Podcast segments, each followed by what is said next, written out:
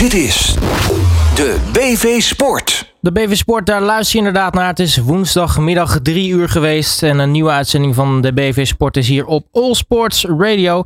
En uiteraard betekent dat uh, ik uh, niet alleen in de studio ben. Want als ik uh, rechts van mij kijk, zit uiteraard Frank van der Walbaken er ook weer klaar voor. Frank, goedemiddag. goedemiddag Robert. Vertel, wie hebben we vandaag in de uitzending? Nou, we zijn erg blij, zeker ik. Je weet het, mijn passie voor, het, voor de watersport.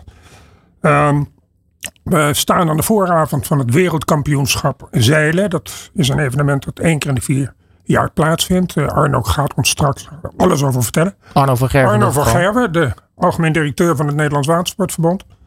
En uh, nou, we gaan het hebben over het Watersportverbond. We gaan het hebben over het WK. En we gaan het hebben over een van de meest ingewikkelde sportbonden die we hebben in Nederland. Want watersport is meer dan zeilen. En dat is best wel een, een opgave voor Arno. Want die zit vaak tussen twee, zo niet drie, zo niet vier vuren in. Dus uh, ik ben uh, zeer benieuwd wat Arno ons allemaal gaat vertellen daarover. Maar met name dat WK natuurlijk, want topsport, uh, nou ja, dat staat bij mij hoog genoteerd, dat weet Absoluut. Nou ja, daar gaan we het zo meteen natuurlijk uitgebreid met Arno over hebben. maar eerst natuurlijk het, het laatste nieuws. Ja, er is veel aan de gang. Hè. We hebben een prachtige zomer. We hebben gisteren nog toevallig kunnen meemaken natuurlijk hoe Harry Lafrijzen weer de hele boel bij elkaar fietste. En het weekend hadden we de, de aller uh, ja, de beste wielrenner op dit moment, in mijn ogen althans. Uh, ja, die op een magistrale wijze wereldkampioen werd. Nou, eerst vallen en dan nog gewoon winnen ook. Hè? Ja, eerst vallen. En ik weet zelf dat ik reageerde ook met een kreet. Ik zat voor de televisie en ik zag hem vallen. En ik, nou, ik ging helemaal door mijn dak. maar goed, het is een. Ja, Van der Poel is een, is een, een sieraad voor de sport. Is prachtig. Maar goed, we hebben ook iets anders wat er gaande is, helemaal down under het wereldkampioenschap voor de vrouwen in het voetbal. Nou, dat wereldkampioenschap dat is in volle gang. En onze Oranje Leeuwinnen zijn inmiddels doorgedrongen tot de kwartfinales. Waarin zij het moeten opnemen tegen de Spaanse dames. Men zegt dat ze achterin kwetsbaar zijn, dus scoren. Maar goed, opvallend trouwens is dat op papier toplanden als Canada, Noorwegen, Brazilië, Duitsland en de Verenigde Staten al zijn uitgeschakeld. En de Oranje Meiden zitten er nog in. Je bent dus geneigd te stellen dat het pad voor onze meiden ligt helemaal open tot aan de finale. Um, even terug naar wat feiten over dat wereldkampioenschap voor vrouwen. De professionering van de sport komt ook tot uiting in de ruim 100 miljoen aan prijzengeld. Dat is een stuk meer dan uh, in het verleden. Voor individuele spelers is het winnen van een wereldtitel lucratiever dan ooit. Voor de twee, 23 selectiespelers van de toekomstige wereldkampioen ligt per persoon 246.000 euro klaar. Zo. Dat is toch, zijn interessante bedragen en in alle opzichten verdiend. Um, en voor ieder van de 732 spelers, ook dus als je in de eerste ronde bent uitgeschakeld, ligt er een bedrag van 27.000 euro. Nou, dat was wel eens wat anders. Nou, zeker aangezien er toch een hele hoop speelsters op het WK actief zijn. Zeker in de mindere landen die niet eens een professionele competitie hebben. Exact. Uh, dus uh, dat, dat heeft FIFA toch best wel goed gedaan. Je kent mijn kritiek op FIFA. Die is niet van de poes. maar dat doen ze dan wel weer goed. Dat doen ze dus kennelijk toch wel weer goed. Uh, maar de sport heeft zich de afgelopen decennia ook op, in sportief opzicht snel ontwikkeld. Bij de voorbije acht wereldkampioenschappen werden de hoofdprijzen verdeeld tussen de Verenigde Staten, vier keer wereldkampioen. Duitsland twee keer, Noorwegen één keer en Japan één keer. Um, tijdens het huidige WK is er geen uitgesproken favoriet. Althans, wij zijn natuurlijk geneigd te zeggen Oranje is favoriet. Maar dat laat ik even in ter jouw uh, beslissing, Robert. Um, tijdens het huidige WK is er dus geen favoriet. Uh, zoals de Verenigde Staten bij de afgelopen WK's was. Dan ga ik over naar het voetbal. Dat dit aanstaande weekend in Nederland ook alweer losbarst. Um, Arsenal uh, uit de Engelse Premier League, Londen.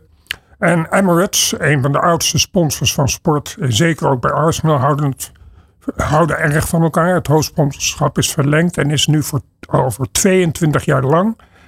En loopt vooralsnog tot 2028. De waarde van de deal is, hou je vast, 64 miljoen dollar per seizoen.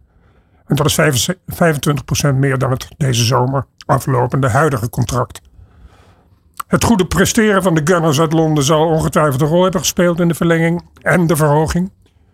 Uh, naast de voorkant van het shirt van Emirates heeft de club een mouwsponsorschap met Visit Rwanda voor 12,7 miljoen per seizoen. Moet je dat relateren aan dat Ajax als verreweg het hoogste in Nederland krijgt 9 miljoen van Ziggo voor de front van het shirt, de op de voorkant. En Arsenal krijgt 12,7 miljoen voor het mouwtje.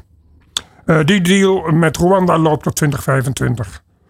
Uh, onlangs, dus Arsenal gaat het erg goed. Het heeft natuurlijk alles te maken met het goede presteren van het afgelopen seizoen. Uh, verlengde de club het kledingcontract met Adidas tot en met 2030 voor 66 miljoen dollar per seizoen. Ik blijf even in het voetbal. Ga over naar Spanje, naar Atletico Madrid. Dus ze haken daar in Madrid handig in op de diepe portemonnees in Saudi-Arabië. Zeker wat de sport betreft. Collega Club Real Madrid wordt al lang zwaar gesponsord door Emirates. Komt weliswaar niet uit Saudi-Arabië, maar wel uit een buurland. En ook Atletico richtte de pijlen op de luchtvaartmaatschappijen uit die regio. Immers bijna alle airlines uit het Midden-Oosten zitten zwaar in de sport. Emirates, op allerlei fronten in de sport waarneembaar. Qatar Airways, natuurlijk met Viva en met um, uh, Paris Saint-Germain. Etihad Airways met Manchester City. Saudia ook uh, recentelijk aan boord gekomen bij de Formule 1. Uh, blijft nog over het ont, ont, ontgonnen Riyadh Air. Dat is een relatief nieuwe airline maatschappij. Vernoemd naar de hoofdstad van Saudi-Arabië, Riyadh. Um, het is een, de huidige sponsor van uh, Atletico is Whalefin. Dat is een cryptocurrency bedrijf. Nou, die staan onder druk, dat weten we allemaal. Die mhm. betalen 45 miljoen per jaar. Maar Riyadh Air gaat uh, naar verluid 60 miljoen per jaar betalen voor het shirt van Atletico. Dan ben je toch als Atletico iets zekerder van je inkomsten. Want uh, de laatste tijd hebben we natuurlijk ook heel veel cryptopartijen die ineens niet meer dat bedrag kunnen betalen. Nee, de cryptobedrijven en de gokbedrijven staan onder druk. En als je dus een nieuwe partij kunt vinden uit Saudi-Arabië of all places, prima. Um, dan heb ik het even nog steeds over shirts en voetbal. Ik blijf nog weer even, ga weer even terug naar Engeland, naar Everton. Streamingdienst Kik staat het komend seizoen op de mouwtjes van Everton. De deal is voorlopig voor één seizoen. Kik meldt 15 miljoen geregistreerde accounts te hebben in. En is opgericht door Ed Craven, die ook medeoprichter was van het gokbedrijf Stake.com. Dat op de voorkant van het shirt van Everton. Um, voor een bescheiden bedrag overigens vind ik. Van 13 miljoen voor de voorkant van het shirt van Everton. Dan ga ik even met jou goed vinden, eh, Robert, over naar een club waar ik best wel wat kritiek op heb. En dat is Paris Saint-Germain Parijs. Ik heb ze zonder de loep gelegd. Waarom? Omdat ik denk dat het een antwoord geeft op de vraag: kan het hedendaags voetbal met veel opportunisme en heel veel geld sportief succes kopen? Paris Saint-Germain produceert een recordomzet van 670 miljoen in het Europese voetballandschap. In een land als Frankrijk, waar televisiegelden een schijntje zijn vergeleken bij Engeland, maar ook vergeleken bij Spanje, Italië en Duitsland, waarover straks overigens even meer. Maar bovendien zijn de recettes alles behalve rooskleurig in Frankrijk. Paris Saint-Germain met alle sterren aan boord trekt zelden een full house toeschouwers. Dan vallen ook nog eens jaar in jaar uit de UEFA-premies tegen als gevolg van teleurstellende sportieve resultaten. Want ze scoren wel in Frankrijk, maar nauwelijks in Europees verband. Met alle sterren aan boord. Sterker nog, uh, Nederland heeft inmiddels op de coëfficiëntenranglijst een kleine voorsprong te pakken op Frankrijk. Ja, hoe is het in godsnaam mogelijk? Sponsorinkomsten het hoogst van heel Europa. Het rijmt niet met elkaar. Dat is wel een beetje vreemd inderdaad. Ja. Maar liefst 467 miljoen komt er uit sponsoring. Dat is 70% van de totale begroting en het komt voor het overgrote deel uit Qatar. Zal je niet verbazen. Qatar Airways, Visit Qatar uit de Toeristenbond. De Qatarese bank QNB Capital. Het Qatarese telecombedrijf Ozedo. En nog wat andere bedrijven, allemaal uit Qatar. Het andere front waarop ze scoren is het uitgavenpatroon. En dan met name de salarissen. Er wordt alleen al aan 729 miljoen aan salarissen betaald. En dat is ten opzichte van 670 miljoen aan inkomsten. In de Liga of alleen SEC bij PSG? Alleen SEC bij PSG. Zo. Vergelijk Real Madrid geeft ongeveer 470 miljoen uit aan salarissen. Schokkender is nog wellicht dat de nummer 2 in Frankrijk, wat salarissen betreft, is Olympique Marseille, geeft slechts, tussen aanhalingstekens, 135 miljoen uit. Ten opzichte dus van 729 miljoen Paris Saint-Germain. Naast salarissen geeft Paris Saint-Germain ook nog eens ruim 200 miljoen uit aan andere kosten. Dus er is een negatief plaatje van ruim een kwart miljard. Hoezo? Financial fair play. Ja, want daar zijn de regels van dat je niet meer dan 5 miljoen euro schuld uh, mag hebben. Maar het mag dan wel aangevuld worden met volgens mij 20 of 25 procent door een, een geldschieter. Ja. Nog even, ik ben nog niet klaar met Paris Saint-Germain. Nog even over de geldbedragen en de sterren. Uh, op jaarbasis komen de salarissen op 400 miljoen euro. Dat is dus onderdeel van over, alleen voor die sterren. En dat was eh, Messi, die is nu vertrokken, zoals we allemaal weten, naar Inter uh, Miami in de Verenigde Staten, de club van David Beckham. Maar Mbappé en Neymar Jr. zijn voorlopig nog in Parijs. Zij verdienen op één ochtend meer dan alle spelers van MVV in Maastricht in heel seizoen. op één ochtend. Uh, die spelers van MVV die mogen 750.000 euro verdelen. Voor het geld heeft een Messi het niet te doen. Hoeft hij het niet te doen. De ster is al lang miljardair, maar niet alleen dankzij zijn voetbalsalaris en premies, maar ook vanwege zijn promotiecampagnes. Zo krijgt Messi alleen al 25 miljoen per jaar om het imago van Saudi-Arabië op te poetsen. En bovendien is hij ambassadeur voor grote merken als Adidas, Pepsi, Louis Vuitton, Lace en Gatorade. Ook stroomt het geld binnen via sociale media. Voor een reclamespot op Instagram van de wereldster Messi, die vraagt hij, of hij heeft 460 miljoen volgers, kost je 1,7 miljoen euro. Eén post van Messi op Instagram. Hij is een multimiljonair op zichzelf en hetzelfde geldt natuurlijk in waarschijnlijk zelfs nog in vergrotende mate voor Mbappé. Als deze trend zich doorzet, en daar ben ik een beetje bang voor, verdienen de beste voetballers in 2033 een miljard euro per seizoen. Een en ander komt natuurlijk door de populariteit, maar het komt de populariteit van voetbal uiteindelijk denk ik niet ten goede. Ik quote even enkele uitspraken van Suleiman Oestark uit Football International. Die heeft altijd een hele goede pen over dit soort dingen.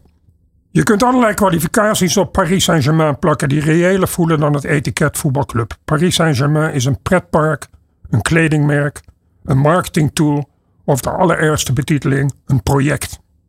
Paris Saint-Germain is uit de hand gelopen fantasie van een paar sheiks. Een op drift geraakte spookstad zonder de hartstocht die echte voetbalclubs wel hebben. In Qatar dachten ze dat een voetbalclub iets is dat je koopt. Net zoals je een Rolls Royce koopt, een superjacht of een paleis. Paris Saint-Germain heeft een plastic buitenkant. De meeste voetbalclubs hebben een hart en dat hart kun je niet kopen. Vind ik wel doeltreffend wat hij schrijft. Absoluut. Dan nog eventjes uit de algemene bronnen. Uh, ik heb nog eens de televisiecontracten voor het Europese clubvoetbal op een rij gezet. En dan doe ik op de nationale competities. En wat die voor de respectieve landen opleveren. Zowel nationaal, dus vanuit binnenland, als internationaal. Het zal niemand verbazen dat de Premier League het Engeland veruit het beste scoort. Die krijgt nationaal 1,8 miljard dollar en internationaal 2,1 miljard. En dat is samen 3,9 miljard.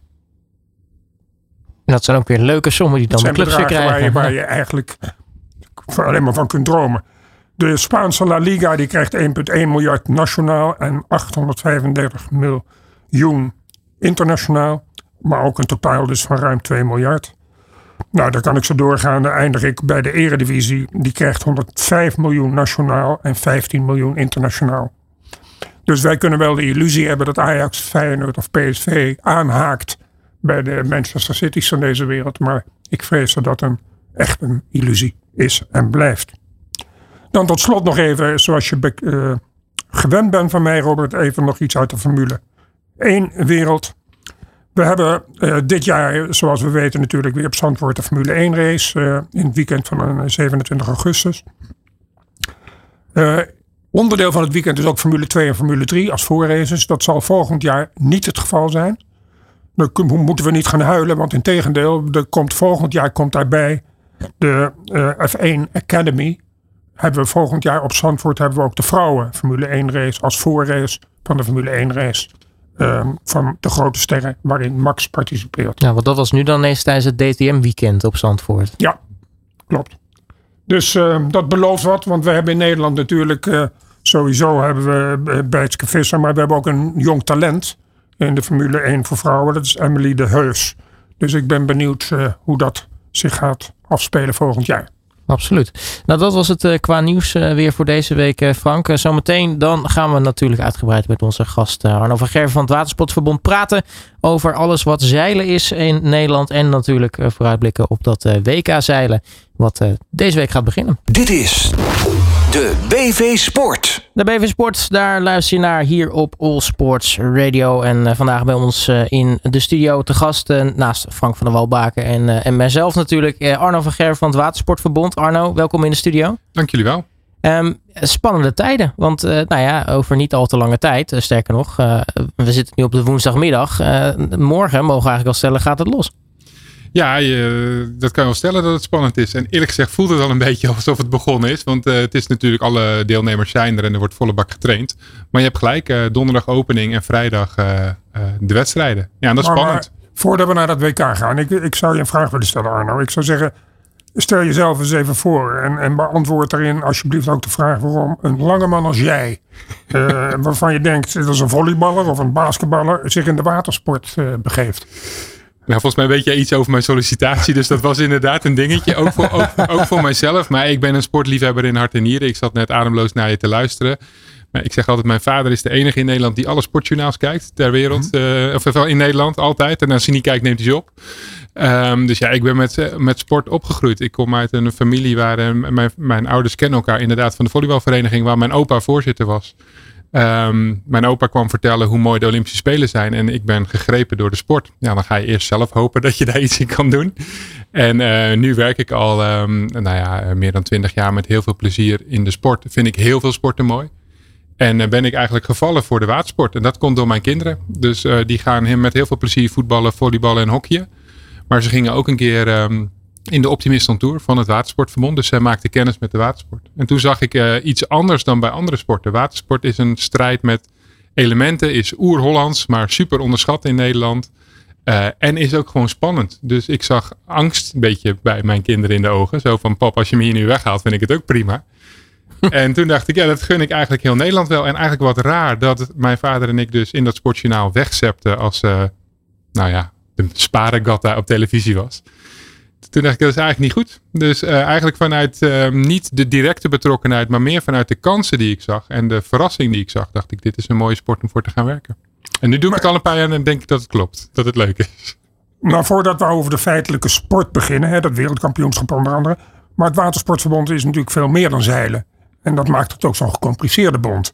Uh, we hebben natuurlijk de Olympische kernploeg, die is smaakmakend, die is spraakmakend, maar er is veel meer. Vertel. Nou ja, er is veel meer. Het, is eigenlijk, uh, het zijn meerdere werelden die bij elkaar komen. Dus uh, 80% van onze achterban, van onze leden, die noemt zichzelf recreant. Hè. Dus dat is een heel groot deel. Nou, dat zien we ook. Hè. Als wij nu, uh, als je naar Sneek gaat. Of is, ja. is aan de gang. Hè. Sneekweek is nog, is nog bezig. En ja, je hoeft Friesland of Zeeland maar in te rijden en je ziet bootjes. En dat zijn recreanten. Dus wij zijn naast, ik zeg altijd wel eens, als ik het heel snel moet uitleggen, wij zijn de KVB van het water. Maar we zijn eigenlijk ook de ANWB van het water. Dus heel veel mensen in onze achterban, die vinden het belangrijk dat er voldoende water is. Dat de bruggen en sluizen op de goede momenten open en dicht gaan. Uh, dat het water schoon is. Dus ja, uh, en dan nog eens alle disciplines. We hebben naast het zeilen, het windsurfen, het kitesurfen, ook het motorbootvaren, het suppen, het kanoën. En dat zijn mensen die in theorie op het water ook ruzie met elkaar kunnen krijgen. En daar maken wij één bond van. En dat is goed, denk ik. Hè? Want voor de rest van Nederland zijn wij die mensen in een bootje. Maar intern zijn daar grote verschillen. En uh, nou ja, dat is uh, waarom we elke dag bezig zijn om er een collectief van te maken. Nou, maar dat is best ingewikkeld. Hebben jullie binnen de organisatie dan ook echt verschillende afdelingen? Of is het ook intern wel één organisatie dan voor al die nou, We hebben partijen? wel aanspreekpunten. Want je moet wel, ja, ik zeg altijd, je moet recht doen aan die nestgeur. Hè? Een kanoer wil gewoon een kanoer spreken. Uh, dus dat doen we wel. Maar ja, de, een heleboel dingen, uh, topsportbedrijven, belangenbehartiging, opleidingen, proberen we juist de synergie te zoeken. En die is er natuurlijk. Want uh, ja, het gaat wel gewoon over water en bootjes en planken en boards. Ja. Is Nederland Waterland een garantie voor een succesrijk watersportverbond? Nee, het is wel een heel prettig voordeel. Maar um, wat ik zeg, ik denk dat wij, ik, ik merk heel vaak dat het zo vanzelfsprekend is, watersport, dat wat ik net zeg, het is onderschat. Het is als sport, um, wordt het niet heel veel gekozen door de jeugd. Het is lokaal, als je dan kijkt naar de belangenbehartiging. Ja, vinden heel veel gemeenten het heel fijn dat ze aan het water liggen. Maar moeten wij toch nog strijden voor het belang van de recreatievaart en de sport. Dus um, nee, het is geen garantie. Het is wel heel prettig dat we heel veel water hebben en waterminded zijn. En dat een Nederlander van, van nature heel graag het water opzoekt. Al is het om een drankje aan de waterkant te doen. Maar wij zoeken heel graag het water op. En dat helpt natuurlijk wel. Ja, ben je het ook met mij eens dat dat enigszins vergelijkbaar met het schaatsen is dat de, de, de watersport, omdat we Nederland waterland zijn, kent geen vijanden. Ook al heb je niets met, met, met het zeilen of met de motorboot, ook al heb je niets met schaatsen, die twee sporten die kennen eigenlijk geen vijanden. Nee, dat klopt. Het is heel, eh, heel sympathiek, komen wij over. Ja. Um, en, um, maar wat ik zeg, dat, er kunnen nog steeds heel veel kinderen, volgens mij ook, wij zouden ons heel erg goed, dat vind ik ook met schaatsen, dat doen toch heel veel mensen in de winter als een tweede sport. En ik zou het ook heel, heel mooi vinden als wij zeg maar een echte zomersport worden. Ik denk dat het ideeel is dat kinderen niet meer kiezen voor hockey of voetbal. Maar ik zou het heel mooi vinden als ze in de zomer uh, gaan surfen en zeilen. En dat het uh, wat dichter op de zwemles komt te zitten. Wat we ook allemaal in Nederland een gemeen goed vinden. We leren allemaal zwemmen. Nou, we leren allemaal fietsen. Ik zou het mooi vinden als we ook leren varen. Nou, dat jullie het een soort van curriculum komt. Jullie hebben een prachtig product tussen aanhalingstekens en het heet Optimist on Tour. Ja. uh, leg dat eens uit voor onze luisteraars. Want ik vind dat op zichzelf vind ik dat eigenlijk een uniek product. Zouden heel veel andere sportbonden nog een voorbeeld aan kunnen nemen. Ja, het gaat erom, vind ik, hè, dat je, dat je uh, iets hebt. En dat product heet Optimist on Tour waarin je die eerste kennismaking, zoals ik net vertelde over mijn eigen kinderen, dat je die eerste kennismaking uh, kan regelen en kan arrangeren. En dat dat een onvergetelijke ervaring is. Ik ben ervan overtuigd, ze worden daarna niet allemaal lid van een vereniging. Maar ze worden al helemaal geen lid van een vereniging of gaan vaker zeilen of surfen als ze nooit die eerste kennismaking hebben gehad. En die doen wij, vind ik, om dat woord maar te gebruiken, best professioneel en gelikt. Dus er gaat een rondreizend circus. We komen op meer dan twintig plekken in Nederland. Waar in het lokale water kinderen kunnen voor het eerst kunnen zeilen. Onder hele goede begeleiding, want veiligheid staat voorop. Voor het eerst kunnen suppen en voor het eerst kunnen kanoën. En dat doen we ook nog door ze te vertellen over het belang van het water. Er zit een lesprogramma aan vast. Er zit een waterlaboratorium aan vast. Waarin kinderen letterlijk en figuurlijk de wereld van water en de kracht van water leren kennen. En um, ja, dat, ik vind dat altijd fantastische beelden opleveren. Want dat zijn dus echt kinderen die um, voor het eerst in een bootje stappen. En dan meemaken uh, wat het is om, uh, om dan uh, uh, van wal te gaan. En verwijzen jullie ze dan door naar de dichtstbijzijnde vereniging?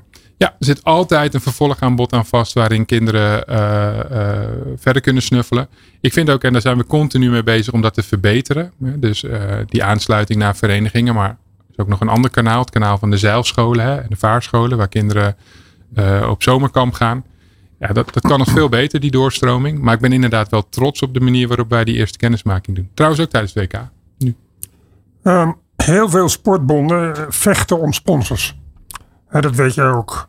Um, dat het voetbal en het hockey, mede omdat zij natuurlijk teamsporten zijn, een goede sponsor hebben. Uh, inclusief een hoofdsponsor, respectievelijk ING en Rabobank. Maar vele andere populaire sporten, zoals bijvoorbeeld atletiek, wielrennen, tennis, en diverse zaalsporten hè, moeten het doen met een ja, gezelschap van kleine subsponsors. Hoe, hoe komt het dat het Watersportverbond de beschikking heeft over een zeer prettige en mooie hoofdsponsor en maar liefst voor acht jaar? Dat komt grotendeels door een juiste man op een juiste plek op een juiste moment met een telefoontje. En de, die ken jij. Dat weet je zelf. En die kent hij heel goed, denk ik. um, nee, maar dat is, dat is heel belangrijk. Dat, dat, dat, er moet ergens een zaadje geplant worden. Uh, maar daarna, en daar doelt Frank denk ik vooral op, gaat het wel om wat heb je te bieden. En dan hebben wij denk ik een, een soort sector en een gevoel te bieden. Meer dan een sport. Dus uh, wij hebben Nederland Waterland in de aanbieding gedaan in al zijn facetten. En dat uh, spreekt dus ook grote bedrijven aan. Grote bedrijven die iets in Nederland willen. En daar komt bij dat wij, um, we hebben misschien wel een hele bijzondere topsport. Hè, want geen reclameborden langs het veld en ook shirtjes en dingen is allemaal heel ingewikkeld. Maar we hebben wel een sport met, uh, vind ik, bijzonder prettige sporters. En ik wil geen andere sporten tekort doen. Maar ik ben wel heel erg trots op mijn eigen sporters. Die, uh, dat zijn slimme jongens en meiden die hun, al hun leven lang hun sport verkopen. Omdat het een kleine sport is. Die prachtige verhalen en eigenlijk uh, kunnen vertellen over hun avonturen op zee. Die ook heel goed verhaal hebben over dingen die ze belangrijk vinden. Schoon water, veilig water. Ja, en dat maakt het denk ik echt af. Dus we hebben ook echt aantrekkelijke sporters die soms onbekend zijn en pas bekend worden als ze een Olympische plak pakken. Maar eigenlijk door de jaren heen weten wij steeds aansprekende sporters uh, uh, een podium te geven. En zijn die bekende en, en die succesrijke zeilers, hè, ik noem er een paar, Marit Bouwmeester, Kieran Badlou, Dorian van Rijsselbergen, die eigenlijk alles gewonnen hebben wat er te winnen viel. Zijn die, zijn die rijk? Uh, niet door het zeilen. nee, dat denk ik niet. Nee, natuurlijk niet. Uh, ik denk wel dat zij, en dat is hartstikke goed, ook uh, met behulp van begeleiding die ze daarop krijgen, het maximale uit hun carrière weten te halen.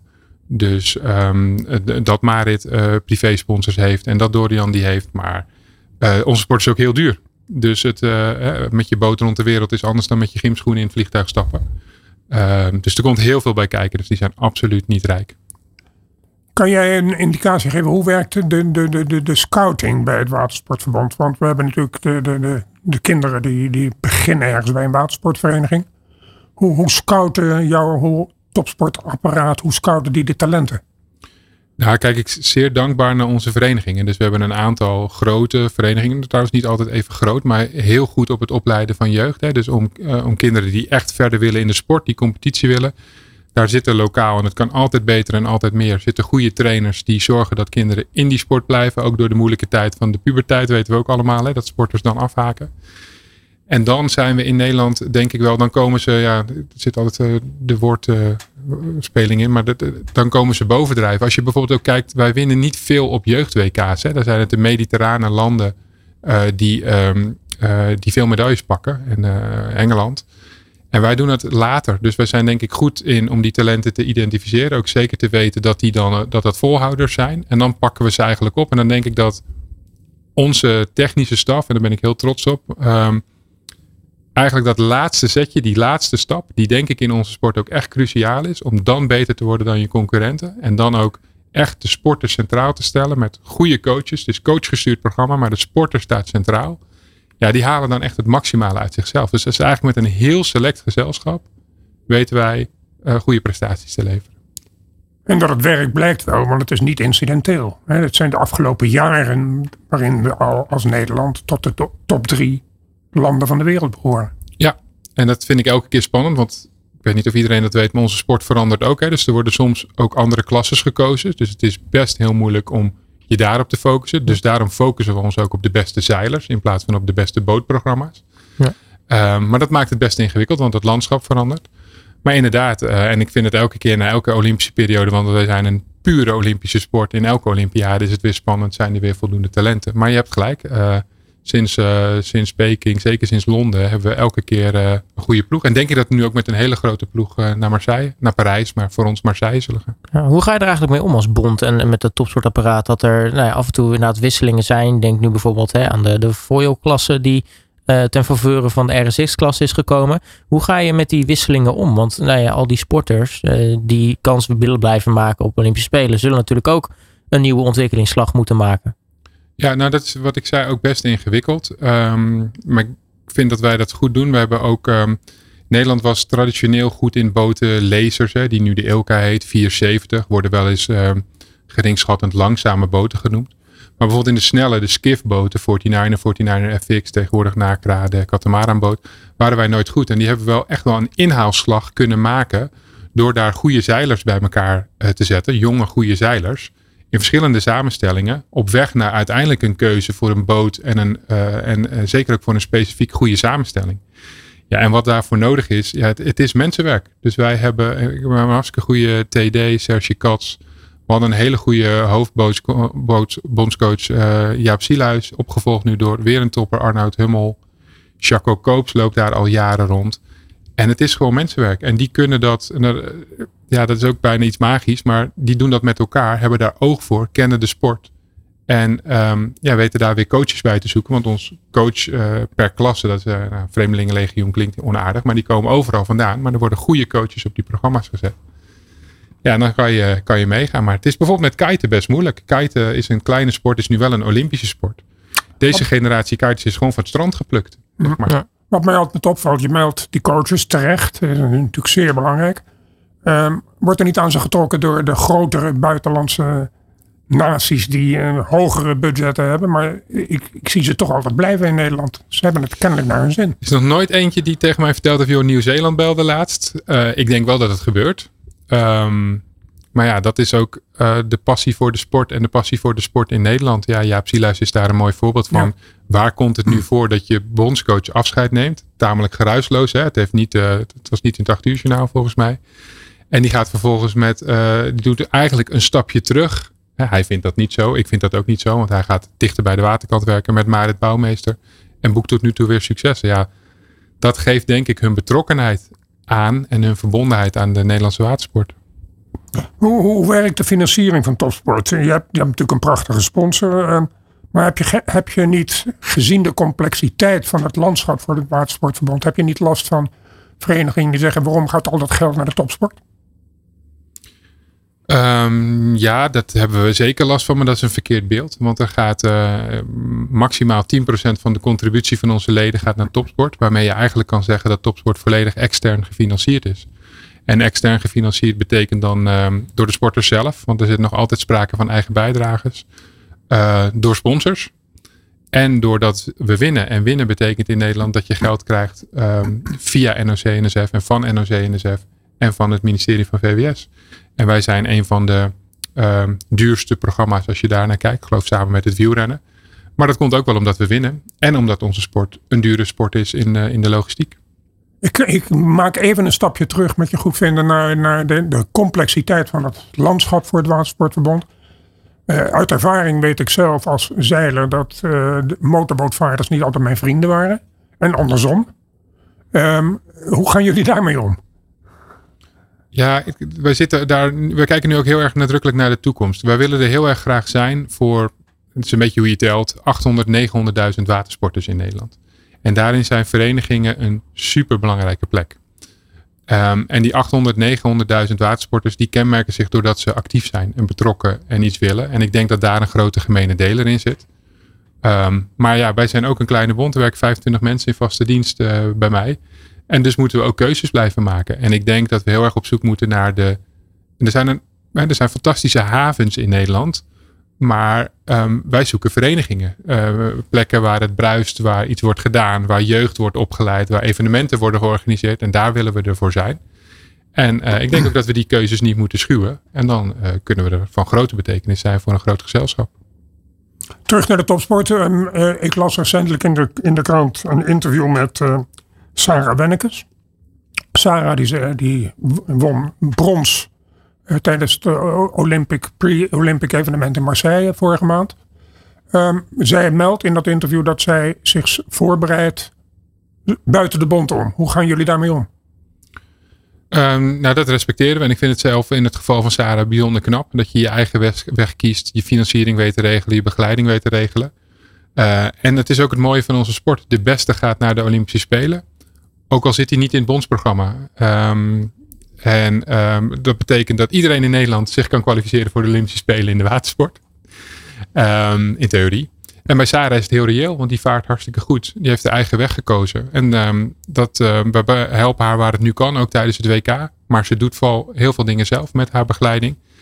En als ze zich plaatst voor de Spelen, dan breekt er een nieuwe werkelijkheid aan. En gaat zij natuurlijk want dat is onze rol, formeel door ons uitgezonden worden. Dan gaan we kijken hoe de samenwerking in elkaar kan steken. Ja, en dan kan ze dus een beroep doen op het bondsapparaat. Zeker. Ja. ja. Maar dat zie je toch eigenlijk ook in andere sporten. Bijvoorbeeld atletiek heb je toch ook uh, mensen die buiten het bondsprogramma om uh, met eigen coaches. Uh, nou ja, ook inderdaad naar, naar grote toernooien gaan. Ja, nee, het, het, het, speelt zich overal af. Maar ik kan me voorstellen dat het toch voor elke bond toch altijd een probleem is. ook richting de, de sponsor, de ja. hoofdsponsor. Ja, plus misschien ook het overzicht wat je hebt. valt nu niet officieel, uh, corrigeer me als ik iets verkeerd zeg Arno, valt nu niet officieel onder Team Allianz. En dus ook niet onder de financiering. Nee. En dat maakt het extra knap van Zara. Maar ik vind het mooi in onze sport dat de beste gaat. De beste gaat naar de Spelen. En dat Ja. zo moet het ook zijn. Of je nou in de, door de bond, in het bondsprogramma zit of niet. Dan eh, Arno, eh, ja, de komende dagen of de komende tien dagen zal jij weinig nachtrust hebben, vrees ik. Ehm, je staat aan de vooravond van het wereldkampioenschap zeilen. Hetgeen vele malen groter is dan de Olympische Spelen. Vele malen groter is dan menig ander sportevenement. Ehm, ook zeer moeilijk te organiseren, want op, de, op het water bij Scheveningen, nou, eb en vloed, stromingen, wind, noem allemaal maar op. Dat is toch iets Vaar, eh, anders dan op de. Kaag of op Loosdrecht. Ja. Hè, waar je een boei kan neerleggen en die blijft daar liggen. Maar eh, op de zee heb je natuurlijk allerlei andere elementen die een rol spelen. Ehm, een gedeelte van het eh, wereldkampioenschap vindt ook plaats op de Praatsemermeer. Eh vanwege de verspreiding van alle klassen, maar dat kan je straks uitleggen. Maar hoe doen jullie dat in hemelsnaam? Je, je zegt net dat je 25 man personeel hebt. Hoe kan je in godsnaam een evenement organiseren waar geloof ik 1300 mensen aan deelnemers zijn? 1200. Ja. Of 1200? Ja. Vertel. Nou ja, schoenmaker blijft bij je leest. Hè? Dus wij hebben verstand van de sport. Den Haag heeft verstand van de stad. En Tigsports heeft verstand van evenementen organiseren. World Sailing heeft verstand van de internationale zeilwereld. En dat brengen we eigenlijk in een team samen. Dus het is een absoluut grote teamprestatie met ook nog eens 600 vrijwilligers. Ehm, en dan kunnen wij dit. Eh, maar dat is once in a lifetime, denk ik. Want het is een uniek evenement. Hè. Eh, je zei het al een beetje. Alle tiende Olympische klasses samen. Die varen ook allemaal apart WK's en 1K's. Maar eens in de vier jaar varen ze die samen. Dat is een groot evenement. Heeft nog nooit in Nederland plaatsgevonden. Eh, ja, en dat betekent eh, 900 boten in de stad en aan de start. En 1200 deelnemers. Dus het is ook vooral een hele logistiek grote organisatorische operatie. Maar voor ons als bond, en daarom doen we het vooral. En daarom doen we het. Hè, mijn, ik zeg altijd, mijn medewerker IT is nu, eh, begeleidt nu onze toernooidirecteuren. En eh, mijn plaatsvervanger is nu de rechterhand van de, van de projectleider. Eh, dus we doen het wel met z'n allen. Ik zal niet zeggen dat het kantoor dicht is, maar wel op een laag pitje. Om met z'n allen ook het WK te beleven. Ook omdat we het maximale uit willen halen in de promotie van onze sport. Ehm, even het sportieve traject. We hebben deze zomer eh, een, op sportgebied een succesrijke zomer. Kunnen we het wereldkampioenschap kunnen zeilen? Zet dat die trend voort van medailles? Hoeveel medailles gaan we winnen? Ja, we hebben altijd een bondscoach en sporters die er gek van worden als ik me erover uitlaat. Maar ik zou het ook eh, ik zou het heel jammer vinden als we geen medailles winnen. En dat zou ook, mag je verwachten, gelet op de prestaties, gelet op het thuiswater. Gelet op hoeveel zin onze sporters erin hebben. Natuurlijk voelen ze de druk, juist in eigen huis. Maar ze hebben ook heel veel zin. Vinden, snappen hoe bijzonder het is dat dit in hun eigen achtertuin gebeurt. Dus nee, eh, we gaan wel medailles winnen. Ga je met me mee als ik zeg dat we vijf medailles winnen? Ja, je hebt er vaak wel gelijk in. Dus eh, eh, vijf ga ik nu even denken. Ja, ik weet een paar dingetjes nog. Ja, moet lukken. Moet lukken, hè? Ja. Maar, hoe ziet de, de financiering eruit van het WK? Ehm, totale begroting van eh 8 miljoen. Ook even om aan te geven hoe groot het evenement echt is. Ehm, en Ben ik dan de enige die dat dan, eh, gezien alle bedragen die je echt non-stop roept, eh, Frank, vind ik 8 miljoen eigenlijk nog wel meevallen. Ja, als je het relateert aan de bedragen die rondgaan in het voetbal en eh, vanuit Saudi-Arabië op dit moment valt het mee. Het is nog steeds een hele hoop geld daar niet van. Ja, maar Want als je de begroting vergelijkt van een sneekweek of een kaagweek eh, en, dan, en nu praat je over 8 Het is miljoen toch wel voor een bijna een moutje bij. Arsenal hoor. ja, de heek. 8 miljoen en even ook, ook schoenmaker blijft bij je leest. Wij, wij kunnen daar als, als bond niet het risico lopen om in. Natuurlijk dragen we financieel bij, maar dat is een klein deel. Eh, nee, en la- laat ik het afronden. Eh, eh, de helft komt vanuit overheidsfinanciering. Den Haag en het Rijk doen, hier, doen hier groots mee. En dan hebben we nog onze hoofdsponsor, die ook titelsponsor is, Allianz, van dit WK. Nou, dat zijn wel de, de, de grote klappen waarmee dit evenement gefinancierd wordt. Ehm, hoe kijken jullie huidige bondscoach, Arnoud Hummel, je noemde hem al, tegen dit wereldkampioenschap aan? Als voorbereiding op Parijs, volgend jaar, de Olympische Spelen? Of ziet hij het als een op zichzelf staand evenement en ehm, ver- vergeet even Marseille volgend jaar? Nou, vergeten niet, maar toch echt wel eens een op zel- zichzelf staand evenement. Ik denk dat iedere, iedere sporter en ook eh, de, en de bondscoach, ehm, zeker als het nu zo begint, dit WK, daar wil je medailles winnen. En daar wil je goed presteren en daar wil je ook ehm, plezier uithalen. Want dat hoor ik, hoor ik iedereen ook steeds zeggen. Laten we ons wel steeds beseffen hoe bijzonder het is dat dit gebeurt. En dat je dus nu in die generatie zit die dit meemaakt. Um, tegelijkertijd is het een superbelangrijk kwalificatiemoment voor alle landen die meedoen, want er zijn landenplekken te winnen. Maar ook voor heel veel uh, uh, landenselecties intern en ook voor die van ons is het een heel belangrijk kwalificatiemoment op weg naar Marseille. Dus dat speelt zeker mee. Leg nog even uit voor onze luisteraars hoe dat precies werkt. Kwalificatie heeft een moment over het, het, het, veld dat volgend jaar in Marseille tijdens de Olympische Spelen acteert en het veld dat hier uh, acteert. We mogen maar één deelnemer per klasse hebben. Nou, dat is het verschil. Dus uh, we hebben nu uh, 56 Nederlanders aan de start, als ik de paraklasses ook meetel. dat betekent in sommige klasses 4, 5 Nederlandse deelnemers. Um, maar op de Olympische Spelen is het er eentje. Dus dat betekent ook in aantallen. Je hebt nu verschillende klasses liggen meer dan 100 boten aan de start. Dat zal je, die aantallen haal je niet tijdens, het, tijdens de Olympische Spelen. En zeker niet als je dus naar de landen kijkt. Um, ja, en daar, uh, daarin zit daar dus ook die interne kwalificatie voor de Nederlanders. Je moet een landenplek verdienen. Die zijn dus hier te halen. Moeten in veel klassen top 10 worden gevaren. En dan moeten wij nog per klasse gaan bepalen wie er namens Nederland mag. Nou, dat verschilt per klasse hoe we dat doen. Er zijn een aantal klasses die nu tijdens het WK beslist kunnen worden. Ja, wat zijn dan zo al uh, deelnemende landen? Want uh, nou, je hebt natuurlijk hè, de grote zeillanden, de grote concurrentie.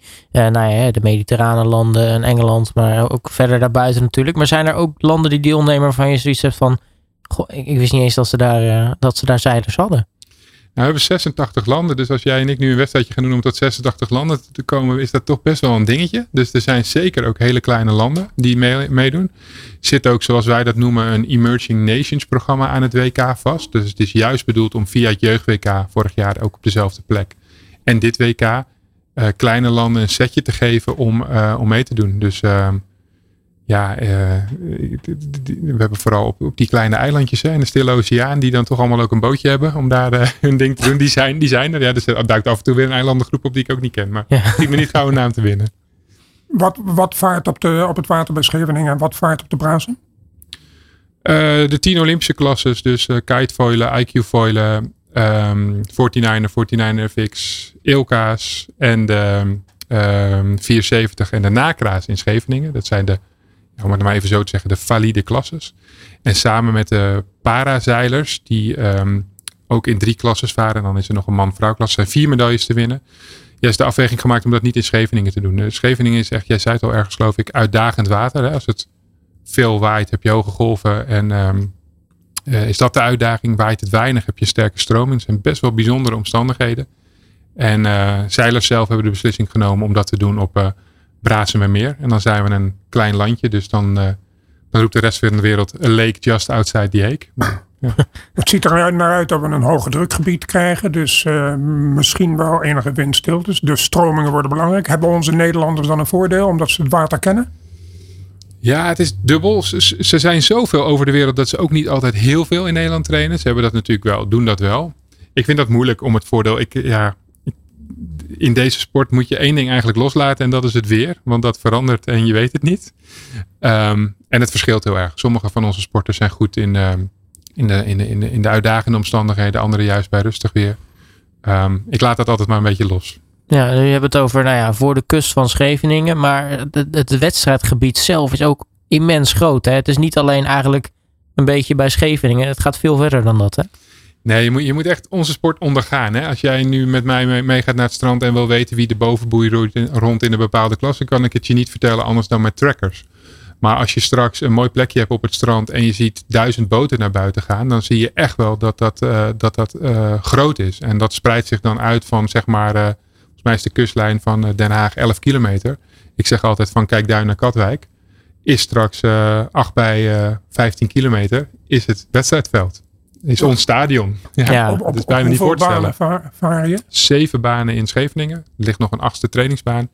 En twee, uh, twee banen op Braasmeer. Ja, en die zeven banen moeten allemaal bemand worden met racecomité's. En... Ja, dat vind ik nog wel mooi om te vertellen. Want ja, ik ga ervan uit dat niet alle luisteraars uh, ingevoerd zijn in de sport. Hè. Dus wij hebben onze scheidsrechters, deels op de wal. Maar er zijn per baan 25 scheidsrechters nodig om de hele start-finish procedure in goede banen te leiden. En dat zijn allemaal mensen die in Nederland vrij, of in België, vrij hebben genomen van hun werk. Uh, vakantiedagen en verlofdagen dit jaar hebben zitten tellen.